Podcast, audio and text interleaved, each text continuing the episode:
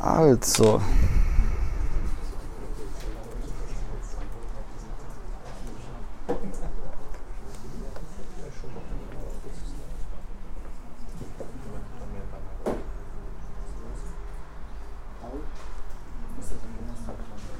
Ja, nein.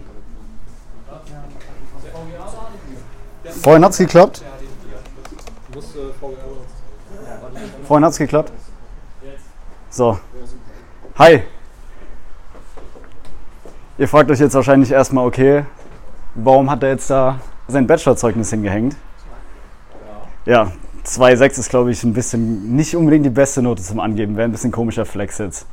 Vor allem HSLU, das schaffst auch du. So haben wir das zumindest immer gesagt. Also jetzt nicht unbedingt ähm, das Zeugnis, worauf man, ich weiß nicht, stolz sein kann, worum man oder womit man angeben kann, wie gerade eben schon gesagt wurde. Und ja, das war vor zwei Jahren, fast genau zwei Jahren. Und wer hätte gedacht, dass der Kerl mit so einem mittelmäßigen Abschluss, sage ich jetzt mal, beziehungsweise wer ist aktuell über 2,6, beziehungsweise drunter? Also besser. Besser, ja.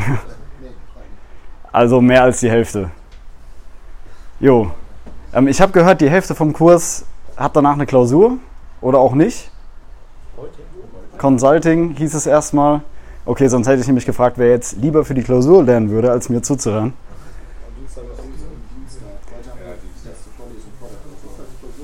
Gut. Dann nochmal ein bisschen Glück gehabt. Auf jeden Fall, wer hätte das gedacht, dass der Kerl mit einem, ich sag's jetzt wie gesagt, mittelmäßigen Abschluss von 2,6 an der HSLU ähm, zwei Jahre später jetzt hier steht an der DHBW und sagen kann, ey, er ist Standortleiter, ist Vorgesetzter von 35 Mitarbeitern und das jetzt auch schon seit zwei Jahren, wie gesagt, ziemlich erfolgreich. Ich bin ganz ehrlich, ich hätte es nicht gedacht. Deshalb macht es mir umso mehr Spaß, jetzt hier vorne zu stehen, weil ich habe richtig Bock drauf. Ich muss sagen, ich bin auch echt aufgeregt. Es könnte auch auf der einen Seite an einem Kaffee liegen. Ich trinke normalerweise keinen Kaffee, aber ich habe mir vorhin Espresso reingeballert, weil ich dachte, ey, jetzt muss ich liefern, anders als der Laptop. Ähm, okay, dann würde ich mal sagen, fange ich mal an mit der eigentlichen Präsentation. Wie gesagt, heute geht es ums Thema Leadership. Oder auch nicht. Danke. Heute geht es ums Thema Leadership und für jeder, der sich jetzt denkt, ähm, jo, was macht jetzt der junge Kerl da vorne und will mir über das Thema Leadership erzählen? Also 25 ist es wahrscheinlich nicht so gang und gäbe.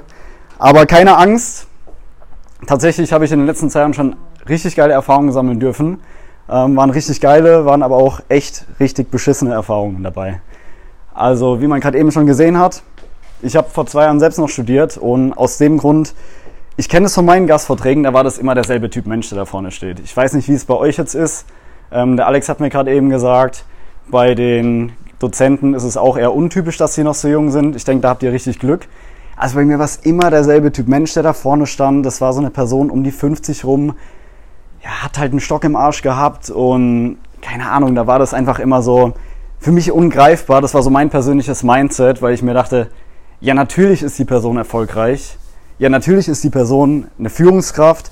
Und ja, natürlich ist die Person Fachexperte auf ihrem Gebiet. Einfach aus dem Grund, weil die schon 20 bis 30 Jahre Berufserfahrung hat. Und dann war das, wie gesagt, für mich einfach nicht so greifbar. Da dachte ich mir, ja, natürlich, das wird bei mir genauso sein. Und ich denke, da passt das ganz gut, weil ich weiß nicht, wie alt seid ihr so ungefähr, so im Schnitt. Ich denke mal, von 20 bis Mitte 20 ist auch alles dabei. Ich selbst, wie gesagt, bin 25, daher da passt es ganz gut. Ich könnte jetzt theoretisch auch noch hier sitzen. Ähm, was ich zum Glück nicht tue. Ich habe keinen Bock mehr zu studieren. Ich bin richtig froh, um das nicht mehr zu machen, ganz ehrlich. Ähm, jo, und daher dachte ich mir, ey, das passt richtig, richtig gut, wenn ich dann hier vorne stehe und vielleicht mal das Ganze aus einem anderen Blickwinkel ähm, ja, einfach vorzeige. Und mir geht es gar nicht darum, dass ich hier vorne stehe und ihr jetzt denkt, boah, der will sich da vorne selbst beweihräuchern. Ja, ich habe es verstanden, er ist so toll und alles. Darum geht es mir gar nicht. Ähm, das bin ich nämlich gar nicht. Ich weiß, dass ich nichts weiß, das sage ich immer sehr gerne. Mir geht es aber darum, dass ich vor zwei Jahren wirklich noch weniger Ahnung hatte als jetzt. Mittlerweile ist es so ein bisschen Ahnung. Und ich habe aber eine richtig krasse Lernkurve in den letzten zwei Jahren gehabt. Und da würde ich euch gerne dran teilhaben lassen, weil gerade in der IT, denke denk ich mal, kennt ihr alle Trial and Error. Also man muss halt einfach probieren und dann ausprobieren und dann, okay, dann kommt da noch ein Bug und den fixe ich so und was weiß ich. Hauptsache mal zwei Fremdworte jetzt hier rein, reingeworfen, um ein bisschen Credibility bei den IT-Lern zu bekommen. Ähm, und ja, da dachte ich mir, ey, das würde ich einfach gerne ein bisschen mit euch teilen. Und jo, so viel erstmal zu mir. Ähm, wie man gerade eben schon gesehen hat, ich habe an der HSLU studiert und anders als bei euch, ihr seid ja duale Studenten, war das halt bei uns Pflicht, dann ein Praktikum zu machen. Im sechsten Semester oder wann auch immer. Und das sollte damals drei Monate gehen. Wie gesagt, es war von der Studienordnung Pflicht. Ich habe mich dafür sechs Monate ähm, entschieden. Und das war wirklich das allererste Mal, im Nachgang zum Glück, dass ich mich tatsächlich früh genug um irgendwas gekümmert habe in meinem Leben. Anders als es bei einem Vortrag. Ich habe vor sechs Wochen die Zusage bekommen, dass ich hier äh, das Ganze machen darf. Und dreimal dürft ihr raten, wer bis vor drei Tagen noch nichts gemacht hat. Richtig, ich. Also hatte ich da tatsächlich mal Glück. Das war das, wie gesagt, das allererste Mal. Ähm, Im September sollte mein Praktikum losgehen. Zumindest habe ich mir das selbst als Ziel gesetzt und habe mich tatsächlich schon im Februar dann nach einem Praktikumsplatz umgeschaut und war dann auf diversen Jobmessen, hatte auch das eine oder andere Vorstellungsgespräch, aber ich bin ein Kerl, ich bin schon immer Automobil begeistert gewesen, ich komme aus dem Raum Mannheim und da gab es halt nur einen Konzern, bei dem man dann logischerweise ein Praktikum machen will. Richtig Roche? Nein, Daimler natürlich. Ähm, und da wollte ich halt unbedingt hin. Da habe ich mich da, wie man das eben so macht, beworben. Ich habe mich aber nicht einmal beworben, ich habe mich nicht zweimal beworben, ich habe mich nicht dreimal beworben, ich habe mich viermal beworben, bis ich überhaupt erstmal eine Antwort bekommen habe. Und wenn man sich jetzt nochmal kurz das äh, Zeugnis vor Augen führt, also kann man sich vielleicht auch eventuell erahnen, warum ich so lange oder mich so oft bewerben musste, bis ich überhaupt mal eine Antwort bekommen habe. Weil, wie ihr gerade eben gesehen habt, auf dem Blatt Papier bin ich definitiv nicht der Geilste. Das ist richtig scheiße und es war auch zwischendrin schlechter, ähm, das Zeugnis. Also das ist jetzt nicht dieses Glanz, Glanzpraktikumszeugnis oder ähm, Hochschulzeugnis, mit dem man sich dann bei einem Praktikumsplatz bei einem Großkonzern bewerben kann, wo tagtäglich gefühlt 483.000 Bewerbungen reinkommen für irgendeinen scheiß Praktikumsplatz. Und ähm, jo, das erste Mal war im Februar. War ich halt noch recht noch grüner hinter den Ohren, als ich eigentlich jetzt schon bin. Und dachte mir dann so, ja, komm, die werden sich schon melden. War wohl nix. Einen Monat später dachte ich mir, ah, okay, nach vier, fünf Wochen, das ist wie wenn ein Mädel schreibt und es kommt drei Wochen lang keine Antwort, denkt ihr vielleicht, okay, vielleicht soll ich es eigentlich nicht nochmal probieren. Bei einem Mädel beim Praktikumsplatz wäre es empfehlenswert, zumindest würde ich das jetzt im Nachgang empfehlen. Ähm, hab mich wieder beworben, habe aber wieder keine Antwort bekommen. Dachte mir, okay, scheiße. Hat dann noch eine Zusage von einem anderen, von einer anderen Firma, dann wollten mir die ersten drei Monate aber nichts zahlen. Dann dachte ich mir auch, jo, bin jetzt Anfang 20, ich habe meine Fixkosten.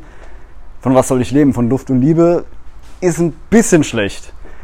Ich mir, ja komm, du willst zu Daimler, also bewirbst du dich halt nochmal. Beziehungsweise ich habe erstmal angerufen in der Personalabteilung, habe gemeint, ja, hallo, mein Name ist Oliver Kohl, ich habe mich jetzt zweimal beworben, ich habe noch keine Rückmeldung bekommen. Das ist jetzt schon, das eine ist jetzt schon zehn Wochen her, das andere ist jetzt schon vier Wochen her. Ähm, wie sieht es dann aus? Gibt es da irgendwie eine Möglichkeit? Und jo, das hat dann auch der Personaler gesagt. Dankeschön. Ähm, und jo, dann haben sie gemeint, ja, Herr Kohl, wenn Sie so lange keine Antwort bekommen haben, wird es wohl nichts gewesen sein. Da dachte ich mir, ah, okay, danke, das habe ich mir natürlich auch selbst denken können. Ähm, aber was kann ich denn jetzt machen? Haben sie gemeint, ja, schreiben Sie mal eine Initiativbewerbung. Gut, habe ich eine Initiativbewerbung geschrieben, auf die ich, wie gerade eben schon gesagt, auch keine Antwort bekommen habe. Geil dann war es halt nicht mehr Februar, nicht mehr März, nicht mehr April, nicht mehr Mai. Dann war es halt schon irgendwann Juni, wo ich mir dachte, okay, scheiße, jeder kennt es bei einem Unternehmen, deutsche Bürokratie, das dauert halt wirklich immer ewig, bis man da irgendwann mal anfangen kann. Jetzt langsam wird es doch mal ein bisschen zeitkritischer. Dann habe ich mich halt irgendwann nochmal beworben, habe nochmal eine Stelle gesehen, dachte mir, ey, jetzt muss es doch mal funktionieren. Und tatsächlich habe ich dann drei Tage später ich wurde dann von einem Anruf geweckt, so wie das halt ist als Student in den Semesterferien um elf. Und mein, also der, der, mein Ansprechpartner dann hat sich auch erstmal gedacht, okay, ähm, was ist mit dem los? Wie redet der? Ich war komplett verpennt, das war richtig Katastrophe. Auf jeden Fall hat er sich dann ähm, gefreut, mich zum Vorstellungsgespräch einladen zu können. Und das war dann die Woche drauf. Dann war ich dort. War richtig cool, war richtig angenehm, hat mir Bock gemacht und eine Woche später hatte ich die Zusage. Jetzt denkt ihr euch, okay, was will der jetzt? Hier oben steht Leadership und der labert jetzt zehn Minuten lang über seinen viermaligen äh, Versuch bei Daimler reinzukommen. Interessiert mich nicht. Kann ich verstehen, wird mich wahrscheinlich auch nicht interessieren. Aber tatsächlich erzähle ich es aus dem Grund, weil ich durch meinen Praktikumsplatz meinen jetzigen Arbeitgeber kennengelernt habe. Und ich es dann irgendwie immer lustig finde, wenn man dann so denkt, so, ich bin jetzt nicht gläubig, aber irgendwie ist es dann schon cool, wenn man so im äh, Nachgang zurückblickt und sich so denkt, ey, scheiße, es hätte auch das erste, das zweite oder das dritte Mal klappen können. Ja, das denkt sich das Ding auch. Auf jeden Fall ja, möchte ich mal ganz kurz dann was zum Werk Mannheim sagen, dass man da auch ein bisschen Kontext geschaffen wird. Und zwar das professionell rot eingezeichnete hier ist das Werk Mannheim. Und wie man ganz klar erkennen kann, ähm, gibt es halt eine Besonderheit. Die Besonderheit ist nämlich, es liegt mitten im Wohngebiet. Also das hier alles drumherum ist Wohngebiet auf dem Waldhof. Für jeden, der den Waldhof nicht kennt, ich weiß nicht, kommt ihr alle aus Mannheim? Ja. Okay, also es war jetzt so, können wir nochmal, dass ich mal ungefähr einschätzen kann, Hälfte, Hälfte oder wer kommt aus Mannheim, Hand hoch? Im Ernst? Okay. Kennt ihr dann, kennt ihr dann die Frau? Wer kennt die Frau? Jetzt im Ernst? Zehnbauer, Overreach 214. Der Frau, sage ich euch, sind die Teller von der Wand geflogen. Für jeden, der es nicht kennt, ihr könnt später jetzt alle euren Laptop dabei. Also bitte, das ist eine Bildungslücke, wenn ihr in Mannheim studiert. Wenn ihr diese Frau nicht kennt. Das ist geil. Auf jeden Fall, die Dame hat hier oben gewohnt. Ähm, nur mal zur geografischen Einordnung des Ganzen. So. Also, wie man sieht, hier Werk Mannheim mitten im Wohngebiet. Das heißt, ich kann jetzt nicht, ihr seid jetzt keine Logistiker oder sonst irgendwas, ihr seid ITler und Berater, aber vielleicht in der Beratung hat es dann auch irgendwo seine Daseinsberechtigung, denn ähm, Faktor Platz ist hier ganz besonders. Denn ich kann jetzt nicht einfach mal wie hier im Gewerbegebiet oder so einfach mal 10.000 Quadratmeter Fläche dazu kaufen und dann da mal ein bisschen was drumherum bauen. Ähm, geht hier halt nicht, weil wie gesagt, Wohn, äh, Wohngebiet. Für jeden, der nicht weiß, was im Werk Mannheim produziert wird, da werden keine, Motor, äh, keine LKWs oder PKWs oder sowas produziert, da werden LKW-Motoren produziert und das sind halt richtige Klopper. Also da ist wirklich ein Motor so ein Ding. Nicht, was ihr im Opel Corsa 1.4 drin habt, so ein kleines süßes Motörchen, sondern es sind eineinhalb Tonnen schwere ähm, Motoren, die ordentlich groß sind. Dementsprechend brauchen die auch viel Platz. Und da werden am Tag bis zu 1000 Motoren produziert, am Tag dass ihr vielleicht mal eine ungefähre Größenordnung habt, wie groß das Ganze hier auch ist und wie viel Platz diese Dinger brauchen. Und ich kann euch eins sagen, ein Hochregal haben die ja nicht. Sprich, jeder Motor muss einzeln im Blocklager gelagert werden und das ist halt verdammt viel Fläche. Dann hat sich da irgendwann mal ein schlauer Logistikplaner gedacht, ey, wir haben hier das Werk Mannheim, wir produzieren Motoren. Das wäre doch sinnvoll, wenn wir die Motoren produzieren und nicht bei uns zwischenlagern und von dort aus versenden an den Kunden, sondern wenn wir die bei uns produzieren, auf einen LKW gleich werfen und dann in ein externes Lager, wo das irgendwo ganz woanders ist, wo es Platz, äh, wo es ganz viel Platz gibt und da werden, werden die Motoren dann eben verpackt, versendet etc. Da kann man Hochregal hinbauen, das ist doch viel schicker, als es eben bei uns hier im Werk Mannheim zwischenzulagern. So, jetzt komme ich mal auf meine Tätigkeit im Praktikum zurück. Und zwar war das so, ich habe, wie vorhin schon gesagt, Logistik studiert und für jeden, der sich jetzt nichts unter dem Thema Logistik vorstellen kann, nein, tatsächlich habe ich keinen LKW-Führerschein gemacht. Das wurde ich auf Schneckenhofpartys gefragt. So, Grüße gehen raus an die Studenten der Uni Mannheim. Die sind auf jeden Fall, ähm, das ist ein BWL-Studiengang mit Schwerpunkt Logistik und Thema Kosten etc. sind da natürlich auch alles dabei. Und natürlich ist so ein externer Dienstleister, den schafft man sich natürlich auch deswegen an, weil er in der Regel günstiger ist als man selbst. Meine Aufgabe war es dann, ich habe in dem Methodenteam mitgearbeitet, das ist so die Schnittstelle zwischen Logistikplanung und IT. Also ich habe viel mit SAP gearbeitet und meine Aufgabe war es dann, den Ansprechpartner, den dieser externe Dienstleister im Werk hatte, einzuarbeiten in SAP. Und ich weiß nicht, Vielleicht habt ihr eure Eltern oder eure Großeltern mal versucht, ein, ein Smartphone ranzuführen. Ja? Wer?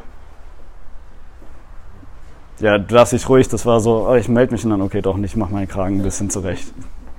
Ähm, das ist nicht so einfach und auch nicht so spaßig. Und da braucht man wirklich eines, nämlich Geduld.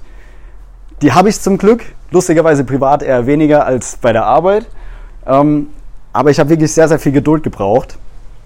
Und es hat aber trotzdem nicht funktioniert. Was auf der einen Seite scheiße war, aber auf der anderen Seite auch richtig gut. Wo ich auch wieder sehr, sehr dankbar dafür bin, weil aus diesem Grund hat sich der Dienstleister damals nicht direkt an den externen Dienstleister-Betreuer quasi gewendet, an den 60-jährigen Kerl, der gar keine Ahnung von SAP hatte, sondern an den jungen, frischen, knackigen Praktikanten da vorne. Und das hat mir halt eindeutig in die Karten gespielt, weil es dann einfach so war, so ey, das war nicht so, ja, da geht ein Praktikant, sondern ich hatte echt für einen Praktikanten natürlich verhältnismäßig viel Verantwortung. Und es war dann richtig cool, dann war es so, ey, scheiße, der Herr Kohlge, was machen wir? Weil wir haben keinen Babysitter für den, 16, für den 60-Jährigen mehr. Gut. Dann habe ich noch, also Praktikum war dann irgendwann zu Ende, dann habe ich noch meine Bachelor-Thesis im Werk Mannheim geschrieben. Komischerweise, als ich dann drin war, hat es dann auf einmal alles geklappt, weil mich die Leute gekannt haben und nicht mehr nur noch meine Noten im Kopf hatten. Ähm, habe dann meine Bachelor-Thesis dort geschrieben und dann irgendwann war ich fertig. Und dann wollte ich eigentlich meinen Master machen. Und dann war es auch so damals von der Hochschule Ludwigshafen, ja, Herr Kohl, wenn Sie hier den Bachelor gemacht haben, kriegen Sie safe einen Studienplatz im Master scheiße war es, definitiv. Ich habe keinen Masterstudienplatz bekommen. Dann dachte ich mir so, okay, ich hasse es, wenn ich keinen Plan habe. Ich hasse es wirklich. So, dann kriege ich immer ein bisschen die Krise. Ich bin wirklich nicht der strukturierteste, nicht der ordentlichste, aber so ein Plan, dass ich, dass mein Lebenslauf nicht leer sein darf und alles, ähm, habe ich auf jeden Fall. Und jo, was habe ich dann gemacht? Auf der einen Seite habe ich bei einem meiner besten Freunde im Startup angefangen. Das ist der liebe Johannes, der auch hier hinten jetzt gerade sitzt. Vielleicht kennt der eine oder andere ja Snox aus Mannheim. Kennt ihr das? Ihr kennt Snox? Immerhin. Jetzt schon? Sehr gut. Ähm, hab da, wie gesagt, in einem Startup als Teilzeitkraft angefangen, aber auch, ähm, ja, mich natürlich noch äh, umgeschaut, was könnte ich denn noch machen? Und ich weiß, ich war dann so ein bisschen hin und her gerissen zwischen, fange ich jetzt irgendwo in einer Zeitarbeitsfirma an, wo ich dann ein Jahr lang schnell noch Erfahrung sammeln kann. Ähm, Mache ich irgendwo noch ein Praktikum und da war ich dann auch so ein Scheißdreck. Ich habe dann mein Studium beendet gehabt und dann muss man immatrikuliert sein, um irgendwo als Praktikant reinzukommen. Richtiger Scheißdreck. Erstmal in der Uni Greifswald eingeschrieben, was ungefähr gefühlt der weitest entfernte Punkt in Deutschland von Mannheim ist.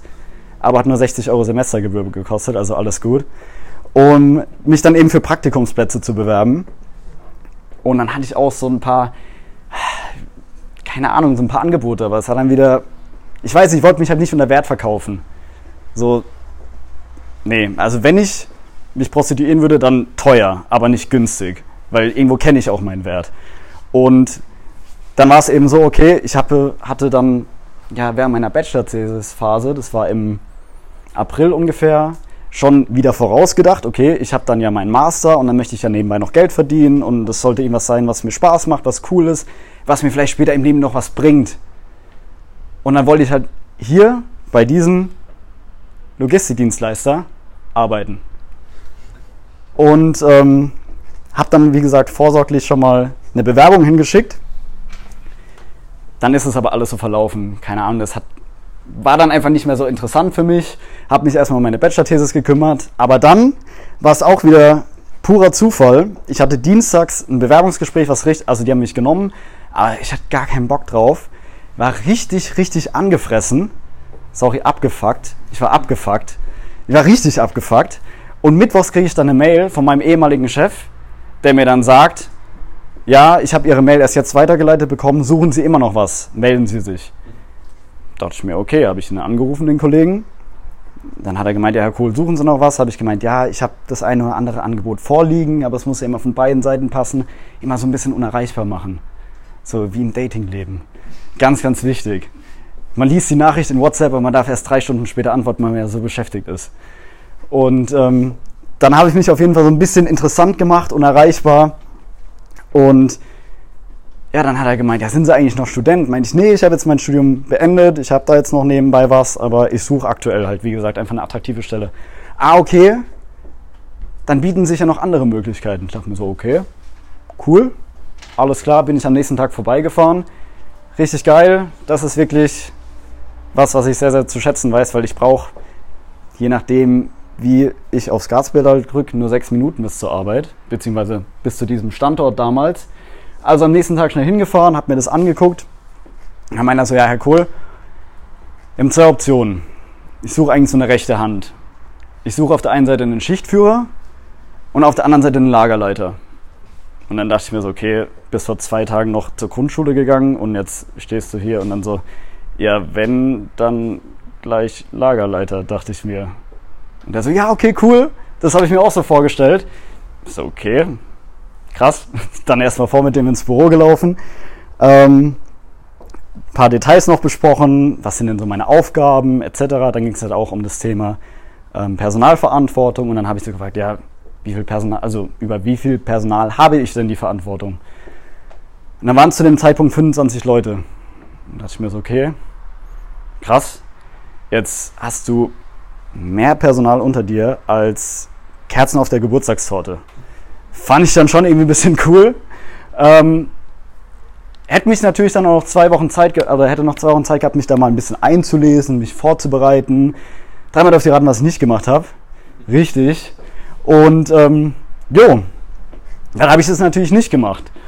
Und um das Ganze dann auch mal ein bisschen zu beschleunigen, ich habe dann angefangen, war dann hier ähm, erstmal in der Lagerleitung.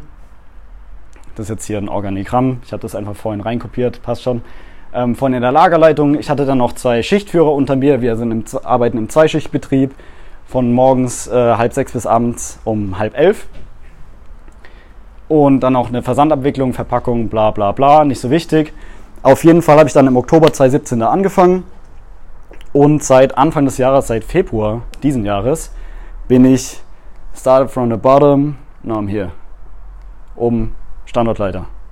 Warum? Weil sich mein ehemaliger Chef verabschiedet hat, ähm, die Geschäftsführung auf mich zugekommen ist und gesagt hat, ey, Sie machen das ja jetzt gar nicht mal so verkehrt. Wie wäre es denn? Wäre eine ganz coole Sache. Ähm, und dann dachte ich mir, okay. Haben sie gemeint, ja, wollen Sie es denn mal probieren? Habe ich gemeint, ja, das ist eine Herausforderung. An Herausforderungen wächst man. Gut, körperlich ist der Zug abgefahren, aber zumindest geistig kann ich da noch einiges drauflegen. Und ähm, ja, seit, wie gesagt, 1.2. dieses Jahres bin ich dann Standortleiter.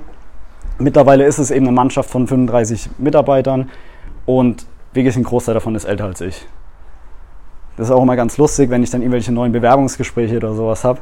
Wenn ich dann im Büro sitze und dann sitze so im Büro und dann kommen die Leute so rein, gucken so rein, sehen so einen Praktikanten, gehen dann wieder so weg und dann frage ich, ja, wen, kann ich Ihnen helfen? Wen suchen Sie denn? Ja, ich suche den Herr Kohl. Ja, das bin ich. Ist immer ganz lustig. Aber gut. Ähm, ja, weil ich bin dann damals zum Thema Führung ungefähr so gekommen wie mit 16 zu meinem ersten Tequila-Shot. Ich, ich wusste, dass es das gibt. Ich habe schon mal davon gehört, aber ich hatte keine Ahnung, wie man das macht und was mich da eigentlich so erwartet. Gar keinen Plan gehabt. Und ich habe mir dann während der Zeit auch wirklich einiges an Gedanken gemacht. Also was ist es denn? Welche Werte möchte ich vertreten? Wie möchte ich als Führungskraft wahrgenommen werden? Und all diese Punkte. Und da würde ich... Scheiße. ich habe das WLAN-Passwort gar nicht. Ach so. Ja. Okay. Ähm, auf jeden Fall, weil ich habe jetzt noch eine coole, ich habe vorhin gesehen, ich habe dieses Kahoot gemacht. Das ist, geht jetzt so ein bisschen in die Richtung. Ähm, ich würde euch jetzt mal bitten, hier dieses menti.com zu öffnen und dann zeige ich euch gleich eine, einen Code, den ihr da eingeben müsst. iPhone XR von Alex. Mm. Jo. Muss man irgendwie, wie aktualisiert man das Windows? Ich habe keinen Plan. Du bist der ITler. Um. Machen wir mal WLAN aus.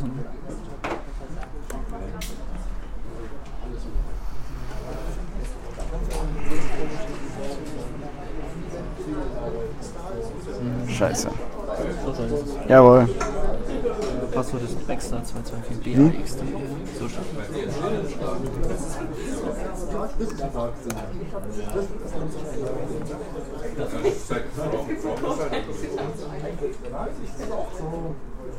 Ich habe mir das gleiche, das ist Extension, das ist Ding, was du runtergeladen hast. Das kannst du auch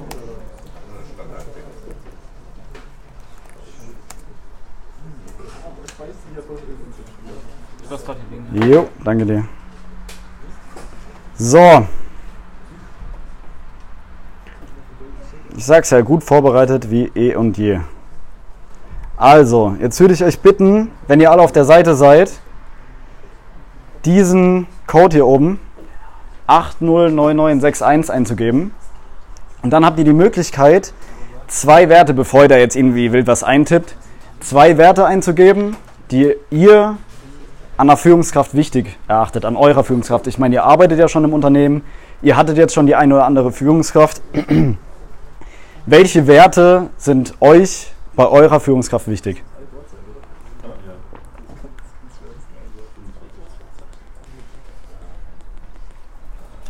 Seid ihr drin? Weil unten noch Null steht. Keiner gegeben. Wahrscheinlich bisher noch kein Ergebnis.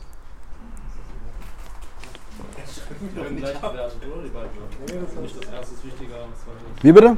Nee, nee, nee, nee, das wird nicht. Das ist einfach wie so ein. Ich wollte nicht so doof sein, das jetzt mit so Karteikarten da dran schreiben, sondern. Komm im Jahr 2019.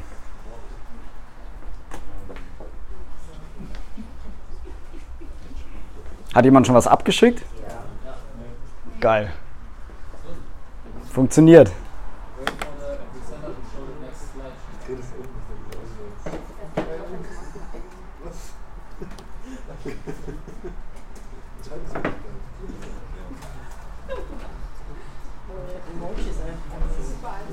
What the fuck?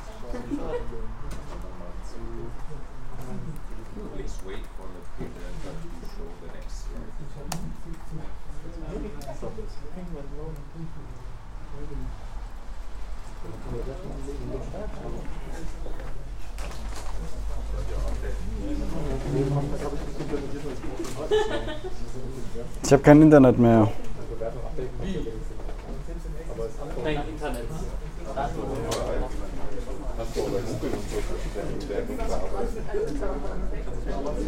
Warte jetzt mal. Oder guck mal, ob du noch. RIP. Nochmal drin. Oh. Jawohl!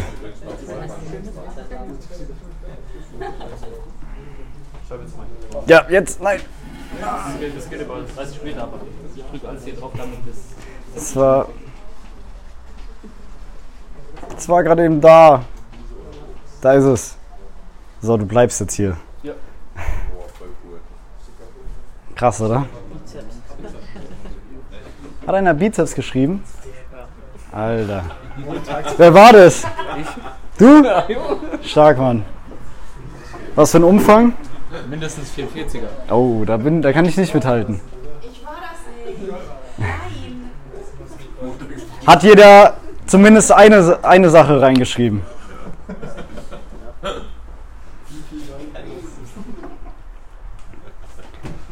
Wer hat Kompetenz reingeschrieben? Wow, okay, krass. Möchtest du das vielleicht mal kommentieren? Warum Kompetenz? Was ist dir daran wichtig? Inwieweit soll er kompetent sein? Also soll er Fachkompetenz haben? Soll er Führungs... Beides, beides wichtig. Also es ist immer sehr frustrierend, wenn man, wenn man äh, Vorgesetzte hat, die wenig Ahnung von der Materie haben Mhm. ähm, und dann Entscheidungen auf falscher Faktenlage treffen oder einfach aufgrund falschen Verständnisses. Also hast du die Erfahrung schon selbst gemacht? Ja. Wie hast du dann reagiert, wenn du das Gefühl hattest, dass dein Vorgesetzter offensichtlich falsch agiert, weil er die nötige Kompetenz nicht hat? Bundeswehr damals, da Ah, okay. wirklich drauf reagiert. Okay. Ja, okay. Standard äh, hätten wir gewollt, dass sie mitdenken, hätten wir ihnen das gesagt. okay. Aber es haben noch andere Leute Kompetenz geschrieben. Du? Ja, genau. Ja. Was ist dir, ähm, also was sagst du mit Kompetenz? Also ich sehe jetzt Kompetenz eigentlich weniger fachlich, sondern eher auf äh, das Amt einer Führungskraft hin, denn die Führungskraft muss halt einfach anders auf Situationen reagieren als jetzt ein normaler Mitarbeiter. Und da zählt für mich auch unter Kompetenz eben, dass man auch von der Persönlichkeit eben so sein muss, dass man eine Führungskraft sein, nicht jeder kann halt Führungskraft sein an der Stelle. Es gibt natürlich Mitarbeiter, die fachlich wirklich was auf dem Kasten haben, die aber einfach nicht dafür gemacht sind und es gibt Leute, die vielleicht Kompetenz und so die Fachgebiete anschneiden, aber trotzdem die richtige Führungskraft sind. Okay. Ich stelle jetzt mal so eine richtig dumme Frage. Ich habe das früher gehasst, wenn ich irgendwie was gefragt wurde, dann hat der Lehrer noch so eine dumme Zweitfrage gestellt. Aber was genau ist denn dann für dich, was unterscheidet dann die, also du hast jetzt oftmals das Wort Kompetenz benutzt, aber was genau meinst du damit? Also in der zwischenmenschlichen Phase, wenn es stressig ist, erwartest du dann, ich denke mal sowas wie jemand, wenn es stressig ist, der dir dann so ein bisschen in, über die Schultern guckt und so der Puffer ist und so den ganzen Stress von dir abfedert oder? Ja, das und dann auch in den richtigen Situationen gelassen zu reagieren, dir dann an, ähm, wenn du mal einen Fehler gemacht hast, in den richtigen Situationen eben dann auch energisch reagieren, aber auch in anderen Situationen da so ein bisschen den Wind aus den Segeln zu holen und dich ein bisschen da wieder dir einen Puffer zu geben. Hattest du da schon die Erfahrung, dass du so eine Führungskraft hattest, die das genau diese Kompetenz an den Tag gelegt hat? Ich hatte meinen Abteilungsleiter, mein vorheriger Abteilungsleiter war genau so und mein jetziger Abteilungsleiter ist genau das Gegenteil. Also. Also der hat gar nichts davon. Der ist einfach, weil er, es hat sich niemand geduckt oder jeder hat sich geduckt außer er und dann hieß es auf einmal, ja okay, du bist jetzt Führungskraft. Ja, so in der Richtung. Der ist ein Typ, also der ist wirklich so voll ITler. Also richtig wie man, Was willst du damit sagen, voll ITler hier? So wie man sich halt vorstellt aus den Filmen, würde ich mal sagen. oh, ganz dünnes Eis hier. Und ähm, da fehlt halt so, so, so ein paar soziale. Langsam der Geruch ist. Okay. Es hat noch jemand. Kom ja, okay. Jetzt haben wir zwar was zur Kompetenz. Ähm, Freundlichkeit, Respekt, Menschlichkeit. Montagsbrust, das warst auch du, oder? Ja. Wie viel Gehalt bekommst du? Warst das auch du? Nee, das sag ich nicht. Okay. Ähm, ja, wie gesagt, Menschlichkeit, Entscheidungsfreudigkeit, Respekt, Zuverlässigkeit, ähm, Loyalität, Ehrlichkeit. Wer hat eins von denen begriffen? Loyalität, wem gegenüber?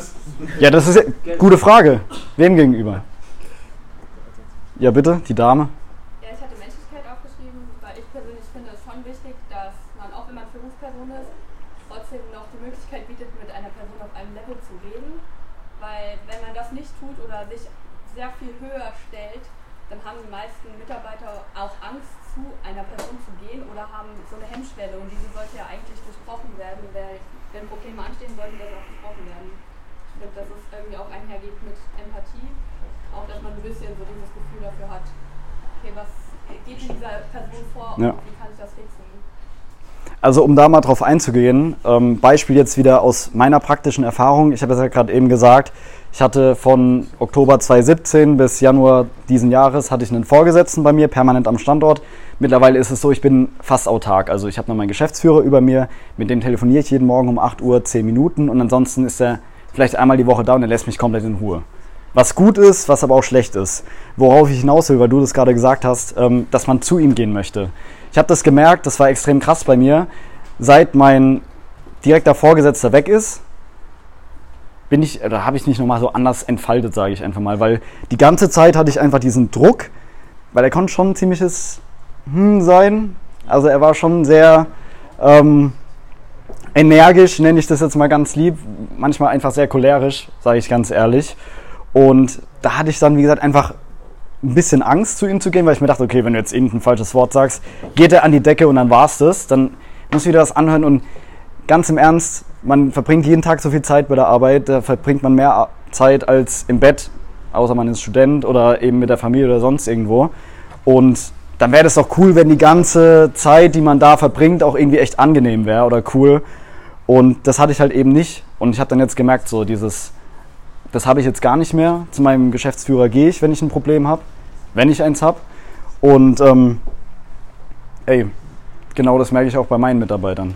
Weil es war dann oftmals so, klar, es hat ein bisschen anderer Druck geherrscht. Mein Vorgänger war halt auch 30 Jahre älter als ich fast. Also der ist Anfang 50. Und natürlich hat so ein Kerl einen anderen Respekt und eine andere Autorität, als ich das jetzt habe. Da muss man nicht drüber diskutieren. Also vor allem natürlich bei Männern ist da auch nochmal die körperliche Präsenz. Ich bin jetzt mit meinen 71 definitiv nicht der Größte. Wie ist dein Name? Marcel. Marcel. Wenn der Marcel jetzt vor, neben mir stehen würde, es ist halt, hat halt einfach eine ganz andere ähm, Autorität, die er dann eben ausstrahlt, weil er ungefähr doppelt so groß ist wie ich. Und ähm, das sind halt einfach so mit die Punkte, da bin ich voll und ganz bei dir. Ja, und Empathie fand ich auch ein ganz, ganz wichtiges Stichwort. Ähm, das Beispiel wollte ich eigentlich erst später bringen, aber ich denke mal, das passt auch jetzt ganz gut, weil so wie es am Standort oder so wie es in der Wirtschaft einfach manchmal ist, die Aufträge kommen, die Aufträge gehen und was bei uns so ein bisschen doof ist, wir sind komplett abhängig vom Daimler-Geschäft. Also ich kann nicht verantworten oder irgendwie gucken, dass unser Standort mehr Umsatz macht oder nicht. Ich kann nur gucken, dass unser Gewinn höher ist, indem ich die Kosten senke und dementsprechend, wenn halt Daimler wenig Arbeit hat, haben wir auch wenig Arbeit automatisch. Und jetzt, um das mal in Zahlen auszudrücken, wir hatten jetzt im Oktober bzw. im August und September 40 Prozent weniger Aufträge als letztes Jahr mit derselben Mannschaft. Und das ist schon ziemlich krass. Ich habe immer noch die gleichen Leute da, aber 40 Prozent weniger Arbeit. Was mache ich dann? Okay, ich versuche zu shiften von Standort zu Standort, weil das Letzte, was ich machen möchte, ist es, irgendwen zu kündigen. Ich hatte tatsächlich schon mehrere Kündigungen, aber das waren dann halt immer Kündigungen, wo sich die Leute ja, sie haben es, ich sag's mal ganz gut, sie haben es einfach verdient. Die haben einfach Scheiße gebaut und das war natürlich nicht einfach. Ich wünsche das niemandem. Aber es war für mich persönlich mit meinem Gewissen einfach ganz anders verein, äh, ja, vereinbar, als es eben jetzt ist, wenn ich jemanden kündigen muss, weil die Auftragslage scheiße ist. Und dann hatten wir jetzt leider vor drei, vier Wochen diese Situation. Ich habe halt rumgeschoben, dass es nicht mehr ging und wir waren halt trotzdem noch zu viel. Und als Standortverantwortlicher, und das gehört dann eben auch zu einer Führungskraft dazu, als, ich habe es ja gerade eben schon gesagt, Verantwortlicher, bin ich eben auch verantwortlich, dass die Kosten niedrig sind, dass der Laden läuft und dass der Laden wirtschaftlich ist. Ich sage das auch immer wieder meinen Leuten, weil nur wenn der Laden wirtschaftlich ist, kann er überhaupt existieren. Und nur dann können die Gehälter bezahlt werden. Und nur mit diesen Gehältern könnt ihr eure Mieten, eure, euer Essen, eure Familie versorgen. Und das muss man den Leuten klar machen. Und ich weiß nicht, auf der einen Seite bin ich da manchmal echt zwiegespalten, weil manchmal bockt mich, also wenn mich was nicht interessiert, dann interessiert es mich nicht. Also so gar nicht. Deswegen auch die scheiß Noten und alles, weil ich kann mich da nicht reinfinden. Aber manchmal bin ich dann auch ein bisschen überempathisch, sage ich einfach mal. Und ich musste jemanden rausschmeißen. Beziehungsweise, ich musste erstmal nicht, aber mein Geschäftsführer hat es so formuliert, ja, ich gehe jetzt in Urlaub, und dann können wir, wenn ich wieder zurück bin, darüber sprechen, ob die Lage besser ist oder nicht. Und dann können wir nochmal entscheiden. Auf gut Deutsch schmeißen raus, wenn ich nicht da bin. Punkt. Gut, ähm, wie macht man das? Man, kommt, man kann natürlich nicht einfach so jemanden rausschmeißen, außer erst in der Probezeit. Ich hatte halt noch einen Mitarbeiter da, der in der Probezeit war. Und ich kann zu jedem Mitarbeiter, den ich habe, wirklich was sehr, sehr Gutes und manchmal auch ein bisschen was Schlechtes sagen. So, jeder hat einfach so seine, wie sagt man, seine, seine Vor- und seine Nachteile. Ähm, und bei dem Mitarbeiter konnte ich nicht wirklich was Schlechtes sagen. Das war ein richtig herzlicher Mensch und da ist dann auch wieder das Thema Wertschätzung. Ich, die meisten können sich das wahrscheinlich nicht vorstellen. Ich konnte es mir vorher auch nicht vorstellen, weil in der Logistik, ohne das jetzt böse zu meinen, ohne das abwerten zu meinen, arbeiten sehr, sehr einfache Menschen. Und es ist jetzt wirklich nicht so, oh, ich habe studiert, ich bin der Beste, ich bin der Käse, nur weil ich stinke oder so ein Scheiß, sondern wirklich, es sind einfach sehr, sehr einfache Menschen und die gehen morgens zur Arbeit und gehen abends nach Hause. Warum? Dass am Ende vom Monat Geld auf dem Konto ist. Warum? Dass sie ihre Mieten bezahlen können, den ganzen anderen Scheiß. Und der Kerl, der war sehr, sehr dankbar, weil wenn dann in der Logistik mal so jemand ist, wie ich es bin, der empathisch ist, der mitdenkt, der seine Menschen wirklich wertschätzt, dann ist es halt mal was anderes. Weil wie vorhin schon gesagt, da sind dann oftmals irgendwelche Leute, die halt Führungskraft sind, dass sie Führungskraft sind. Und da ist dann sowas wie Menschlichkeit, was hier dann Respekt, Ehrlichkeit, ähm, Loyalität, Empathie etc. Das ist da nicht vorhanden. Und dementsprechend habe ich dann so ein bisschen anderes Standing, ein bisschen anderes Level. Auf jeden Fall musste ich dann den Kerl reinholen und ich habe mir echt eine Woche lang Gedanken drüber gemacht. Und ich konnte vor diesem Tag wirklich nicht schlafen. So, das war, das war das, was ich vorhin am Anfang gemeint habe. Das war einfach eine Scheiß, also Scheißerfahrung, sage ich ganz ehrlich. Aber ich weiß, dass ich diese Entscheidung treffen muss, weil dafür werde ich bezahlt. Wie meine Mitarbeiter dafür bezahlt werden, dass die Motoren verpacken zum Teil oder Motoren verladen, so werde ich bezahlt, dass ich Leute einstelle, aber auch entlasse, wenn es sein muss. Und dann habe ich den Kerl zu mir ins Büro gerufen und der Kerl war 49, ähm, kam dann zu mir ins Büro, hat ein Grinsen im Gesicht gehabt, weil er eigentlich dachte, okay, es ist ihnen was Gutes und ich bin immer richtig gut mit denen.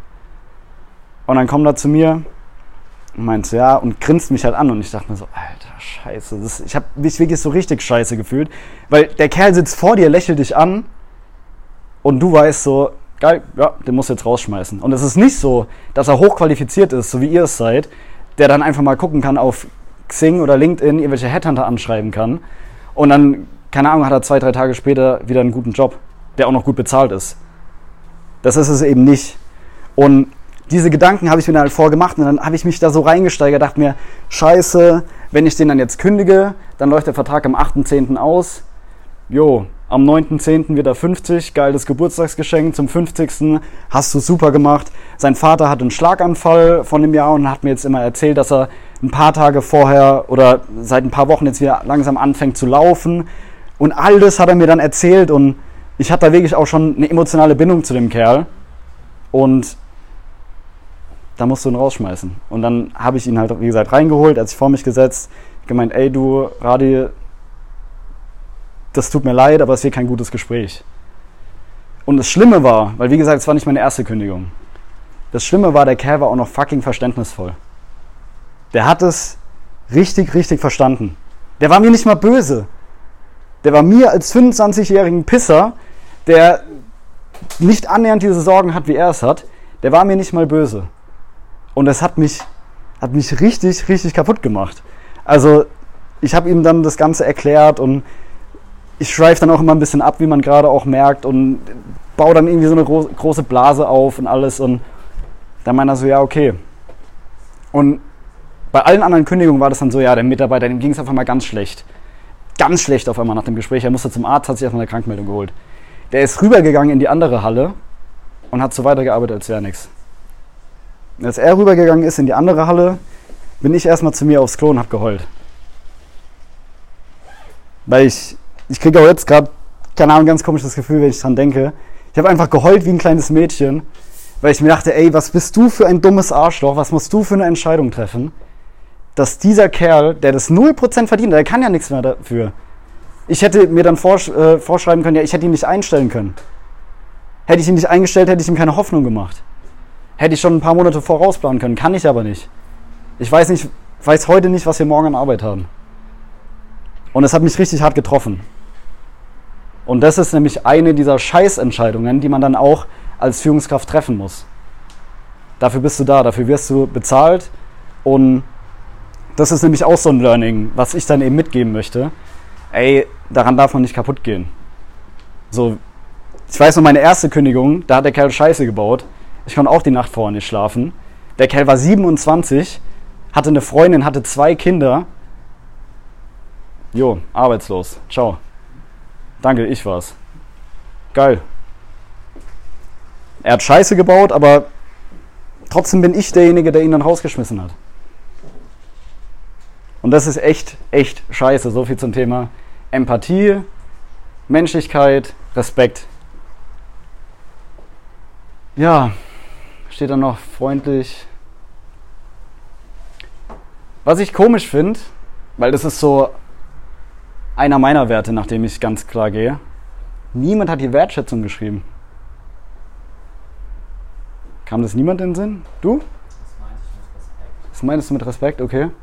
Warum ist dir Respekt oder Wertschätzung wichtig bei deiner Führungskraft? Ich selber schon erfahren habe, dass man als, vor allem als Auszubildender äh, in großen Unternehmen manchmal halt nicht wie ein Mitarbeiter behandelt wird.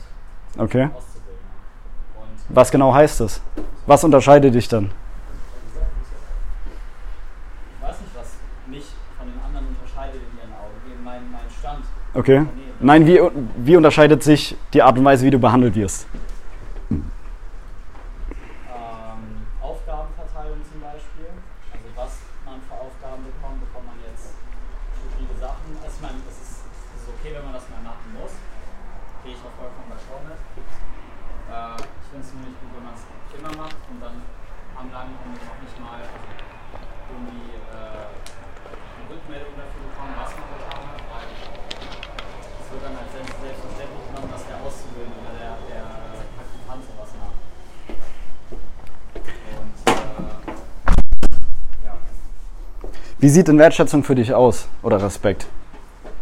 wenn man zum Beispiel mal eine große Aufgabe bekommen hat oder eine größere, von, von der derjenige, der die Aufgabe verteilt, auch weiß, dass es eine langweilige Kopieraufgabe ist zum Beispiel, die dann wirklich vielleicht teilweise eine Woche lang dauert, wo man dann teilweise fünf Stunden jeden Tag daran sitzt und einfach nur Sachen hin und her schiebt. Äh, und dann schickt man die Sachen rum und man kriegt noch nicht mal ein äh, ja, passt, danke dafür, sondern einfach nichts. Und dann cool. Danke fürs Gespräch. Ja. Mach's selbst beim nächsten Mal, Arschloch. Ja. Also man fühlt sich dann so ein bisschen ja, ausgenutzt oder keine Ahnung, also so einfach es wird nicht gewertschätzt oder man gibt sich total viel Mühe für irgendwas äh, und das wird dann halt eben auch abgenickt und dann war es das eben. Ja. Die Erfahrung habe ich bei mir auch gemacht. Also nicht bei mir jetzt direkt, sondern in meinem Unternehmen. Ähm, den Standort gibt es jetzt seit drei Jahren, seit zwei Jahren bin ich da. Und ich habe immer wieder Mitarbeitergespräche geführt, auch klassische einstündige, eineinhalbstündige Kennenlerngespräche. Das ist mir persönlich ganz, ganz wichtig, weil ja, es sind Mitarbeiter, aber was viele Menschen immer vergessen, ey, das sind Menschen. Egal, ich habe bei mir extrem viele verschiedene Nationen. Also, was zum Beispiel ein Punkt meiner Wertschätzung ist, ich kann auf jeder Sprache, die bei uns gesprochen wird, zumindest Guten Morgen sagen. Es sind 13 verschiedene Sprachen. Also zumindest Guten Morgen. Und ich sag euch, das ist immer wieder dasselbe. Das ist sowas Einfaches. Es sind zum Teil, zum Teil zwei Worte. Zwei fucking Worte. Und jeden Morgen gehe ich rum, gebe den Leuten die Hand oder bei der Spätschicht jeden Mittag und sage auf ihrer Sprache Guten Morgen, wie geht's oder bis morgen oder sowas. Und es ist immer wieder, hat denselben Effekt. Jeder lächelt. Jeder lächelt. Und es ist, so dumm es sich anhört, irgendwie wie einfache Konditionierung von einem Hund. Das ist wie einfache Konditionierung von einem Hund. Weil jedes Mal, wenn mich der Mitarbeiter sieht, hat er ein Lächeln im Gesicht. Also jedes Mal verbindet er automatisch irgendwelche Endorphine, irgendwelche Glücksgefühle, wenn er mich sieht. Was ja ein bisschen süß ist und so. Aber das ist so mein Teil der Wertschätzung. Und das habe ich immer wieder bei jedem Mitarbeitergespräch rausgehört. Die Leute wollen einfach, dass man so Worte wie Bitte, so Worte wie Danke benutzt, was du jetzt gesagt hast. Das sind wirklich Kleinigkeiten. Aber das macht den Unterschied. Das unterscheidet dich von einer Führungskraft und einer guten Führungskraft. Weil du deine Mitarbeiter, die Menschen, die für dich arbeiten, nicht für dich, sondern mit dir arbeiten als Team, wertschätzt.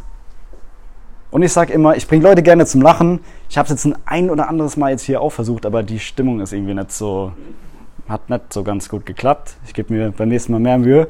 Aber ich bringe in der Regel Leute gerne zum Lachen. Privat klappt es auch ganz gut.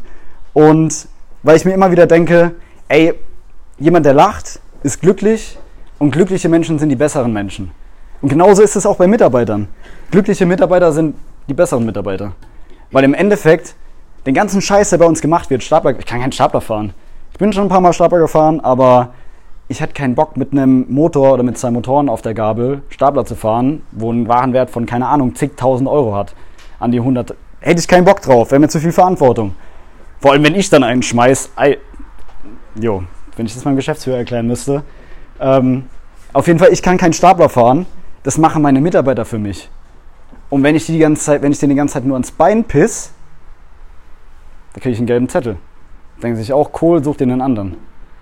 Ich habe das Glück, ich finde recht schnell andere aus. So Situationen hatte ich nämlich auch, dass einer gemeint hat, der sitzt am längeren Hebel, wo ich mir dachte, äh, nein, nein, du sitzt an gar keinem Hebel. Der Hebel existiert nicht, an dem du denkst, an dem du sitzt. Ähm, und genau das ist es. So, ganz kurz nochmal auf das Thema Kompetenz. Ich denke mal, meine Vermutung, das haben wahrscheinlich jetzt auch wieder mehrere Leute geschrieben und ich würde jetzt mal in den Raum werfen, das kam jetzt eher von den IT-Lern. Stimmt? Du hast eben schon gemeldet. Ja? Ja, aber ich weiß nicht, wer ITler ist und wer nicht, das habe ich vergessen. Ich bin vergesslich. Wir sind alle ITler. Alle ITler. Okay. Wer kann sich damit nicht identifizieren? Auf jeden Fall Thema Kompetenz. Thema Kompetenz. Ähm, ich meine oder ich bin der Meinung ganz klar, das hängt auch immer ein bisschen von der Branche ab. Jetzt bei mir habe ich auch irgendwo ein gewisses Standing bei meinen Mitarbeitern, die trotzdem sehr, sehr viel älter sind als ich. Auf der einen Seite eben, weil ich die Kompetenz habe. Ich denke mal, ihr habt auch automatisch immer ein bisschen mehr Respekt vor einem Vorgesetzten, der krasses Fachwissen hat. Aber was ich mal denke, so es kommt immer auf die Branche, wie gesagt, drauf an und es gibt Dinge, da muss ich nicht von Bescheid wissen. So wie der Stapler ganz genau fährt oder sonst irgendwas.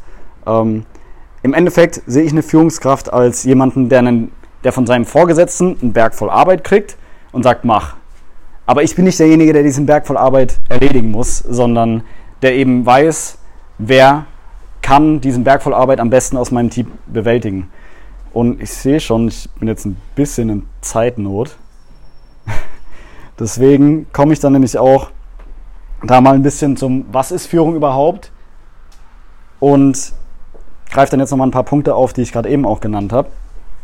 Denn, um mich jetzt mal die klassische vorne hinzustellen und den Satz vorzulesen, Strategie oder Vorgaben des Unternehmens und oder deines Vorgesetzten in deinem Verantwortungsbereich umzusetzen, um Ziele zu erreichen. Allgemein über das Thema Führung, wie man schon merkt, da kann man wirklich tagelang diskutieren. Ähm, was meine ich denn damit, um da jetzt auch wieder ein bisschen Kontext zu schaffen? Von dem Ziel in dem Moment, ich habe es vorhin schon angedeutet, wir sind Dienstleister, also ist das Ziel meiner Unternehmung, meines Vorgesetzten, ey, guck, dass die Vertragsverlängerung des Dienstleistungsvertrags eintritt. Unser Vertrag ist aktuell drei Jahre lang befristet. Und was müssen wir da natürlich machen? Weil uns der Standort natürlich Geld bringt, wir verdienen damit Geld, ähm, wollen wir natürlich gucken, dass der Vertrag verlängert wird. Das ist erstmal das Ziel. Was ist denn die Strategie dahinter? Wie kann ich dieses Ziel erreichen? Qualitativ durchgehend hochwertig zu arbeiten, um die Vertragsverlängerung zu gewährleisten. Wie ich vorhin schon gesagt, ähm, oder ich sage es auch immer zu meinen Mitarbeitern, wenn einer Scheiße baut, wenn einer einen Motor fallen lässt, wenn einer einen Motor falsch verliert oder sonst irgendwas, dann ist es nicht immer nur auf ihn zurückzuführen und es geht nicht nur um einen Arbeitsplatz, wenn jemand extreme Scheiße baut. Natürlich werfe ich dann vielleicht nur einen raus, je nachdem, wer es war. Okay, das hat sich jetzt ein bisschen assi angehört. Aber vielleicht wird dann nur eine Person im freien Arbeitsmarkt wieder zur Verfügung gestellt ähm, und eben nicht die ganze Mannschaft. Aber im Endeffekt bei dem Kunden wirft es ein schlechtes Bild auf den kompletten Dienstleister. Und das ist eben das Problem bei der ganzen Sache. Und da geht es eben nicht nur um einen Arbeitsplatz, sondern um 35. Und das ist dann doch schon gleich nochmal eine andere Hausnummer. So. Ähm, genau. Hauptverantwortlich fürs Tagesgeschäft sind deine Mitarbeiter. Das war auch bei mir erstmal ein großer Fehler. Oder am Anfang habe ich ja gezeigt, ich war Lagerleiter und hatte dann meine Schichtführer. Und wenn man halt jung und motiviert ist, dann will man alles gut machen, will alles selbst machen, weil ich mir oft genug gedacht habe, so ey, ich will, dass du es so machst und er kann es nicht, also mache ich es selbst, dass es gut wird. Das kann man ein, zwei, drei Tage mal machen, aber keine Wochen und vor allem keine Monate. Und das ist auch gar nicht deine Aufgabe, das ist gar nicht der Sinn einer Führungskraft. Denn die Führungskraft soll führen. Also die, ähm, ja, die Mitarbeiter führen, dass sie ihre Arbeit richtig machen. Und jetzt zum Beispiel mal Vorgabe, ich habe 150 Motoren am Tag zu verpacken und das sagt mir jetzt mein Chef. Dann meint er aber nicht, dass ich persönlich jetzt da hingehen soll und diese 150 Motoren am Tag verpacken soll, sondern dann meint er, ey, guck, Kohl, guck, dass es deine Mannschaft macht. Das ist damit gemeint. So, wie kriege ich jetzt meine Mannschaft dazu, dass die diese 150 Motoren am Tag verpacken? indem ich die notwendigen Ressourcen zur Verfügung stelle. Was meine ich mit notwendigen Ressourcen? Also ich könnte jetzt 20 Leute holen und einen Motor dann umheben, wie gesagt, so ein Ding wiegt halt mal eineinhalb Tonnen. Dann habe ich das vielleicht irgendwie geschafft, aber dann komme ich definitiv nicht zu den 150 Motoren. Vielleicht zu den 150 Bandscheiben am Tag, die ich dann damit kaputt mache, aber das war es dann auch. Und ähm, da geht es dann eben, was sind denn Ressourcen? In dem Fall wäre es jetzt eine Krananlage, in dem Fall wäre es Verpackungsmaterialien, in dem Fall wären es aber natürlich auch die notwendigen Mitarbeiter, die es dafür braucht. Oder jetzt bei mir in dem Fall ähm, erstmal meine Mitarbeiter befähigen. Wie befähige ich sie? Es gibt sowas wie Verpackungsanweisungen, da kann denn jeder nachgucken, ähm, wie dann der Motor überhaupt verpackt wird. Ähm, und meinen Schichtführern, das war nämlich dann mein Fehler, worauf ich eingehen möchte, sagen, ey, wie musst du die Leute einteilen, dass sie das bestmöglich machen? Und dann hat es mein Schichtführer als nett hinbekommen und ich dachte mir dann sehr, der ist halt ein bisschen dumm, der kriegt das halt nicht hin. Wenn er so schlau wäre wie ich, dann wäre ich unnötig, weil dann wäre er an meinem Platz und nicht ich. Ähm, war jetzt auch wieder ein bisschen assi, nagelt mich da nicht drauf fest auf das Dumm. Aber wie vorhin schon gesagt, es sind halt einfach sehr einfache Menschen. Und meine Aufgabe ist es dann, weil wenn ich das einen Tag steuere, dann kriegen wir das Ziel hin. Kein Problem. 150 Motoren, wenn du es richtig steuerst, kriegt man locker hin mit der Mannschaft. Wir haben richtig gute Mitarbeiter. Aber sobald ich weg bin, weiß ich, dann denken sich alle, leck mich am Arsch. Dann ist es eben meine Aufgabe, meinem Schichtführer die notwendigen Stellschrauben zu zeigen. Ey, guck mal, in der Produktivität oder in der Steuerung kannst du so und so agieren. Du kannst den Crofter, die Motoren dahin stellen lassen und ja, jetzt versteht wieder niemand irgendwas, wenn ich jetzt von meinen internen anfange. Aber ich hoffe, ihr versteht, worauf ich hinaus will. Also ihr habt die Stellschrauben, an denen ihr drehen müsst. Und es bringt nichts, wenn du ihr das wisst. Wenn du, das weißt, bringt es dir, dir was. Aber du hast ja noch 35 andere Leute, die das machen können. Warum sollst du das wissen? Ja. Ähm, dann führen beinhaltet alle Aufgaben, die sicherstellen, dass du die Ziele gemeinsam und systematisch mit deinen Mitarbeitern erreichst. Das ist kein Einzelgame. Ich habe es gerade eben schon gesagt. So, ja, ich bin Standortverantwortlicher. Was bringt mir das, wenn jeder meiner Mitarbeiter sagt, leck mich am Arsch, mach deinen Scheiß selbst? Das bringt mir gar nichts. Ich kann keine, wir haben bei uns einen Warenumschlag von 1200 Packstücken am Tag. Das sind solche Klopper, die kriege ich nicht alleine geladen. Und wenn ich jeden nur verärgere und jedem nur ans Bein pinkel, dann denkt sich jeder, dann mach's doch halt selbst. Kann ich aber nicht.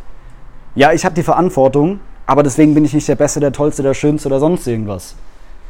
Und deshalb ist es ganz, ganz wichtig, dass man sich da als Teamplayer sieht. Deswegen immer bei den äh, Vorstellungsgesprächen, ja, was ist denn Ihre Stärke? Ja, ich bin teamfähig. Ja, das hat wahrscheinlich jeder, jeder, der hier schon mal eine Bewerbung geschrieben hat. Wer hat schon mal teamfähig in eine Bewerbung geschrieben? Ey, ganz im Ernst, das hat 100, hat 100 pro mehr Leute. Was hast du reingeschrieben stattdessen? Hast du das so schön umschrieben? Ja, ich habe Fuß teamfähig. Keine Stärke in der Bewerbung drin. Nur Schwächen.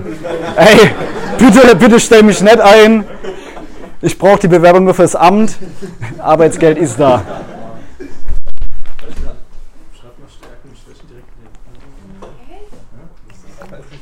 Hä? Sind wir gerade in der 8. Klasse Realschule, so, wo man wo es darum geht, wie schreibe ich eine Bewerbung? Was schreibe ich denn die Bewerbung rein? Ja, ich bin super niedlich. Nee, äh, Ja, viele Leute machen das. Also okay, ich muss sagen, ich muss sagen, ich bin froh, wenn ich bei einer Bewerbung überhaupt zwei Sätze kriege. Also meine kürzeste Bewerbung war, ich habe eine Erfahrung in diesem Beruf. Kein Scheiß. E-Mail-Adresse schatz irgendwas at hotmail.com. Dass sie sind.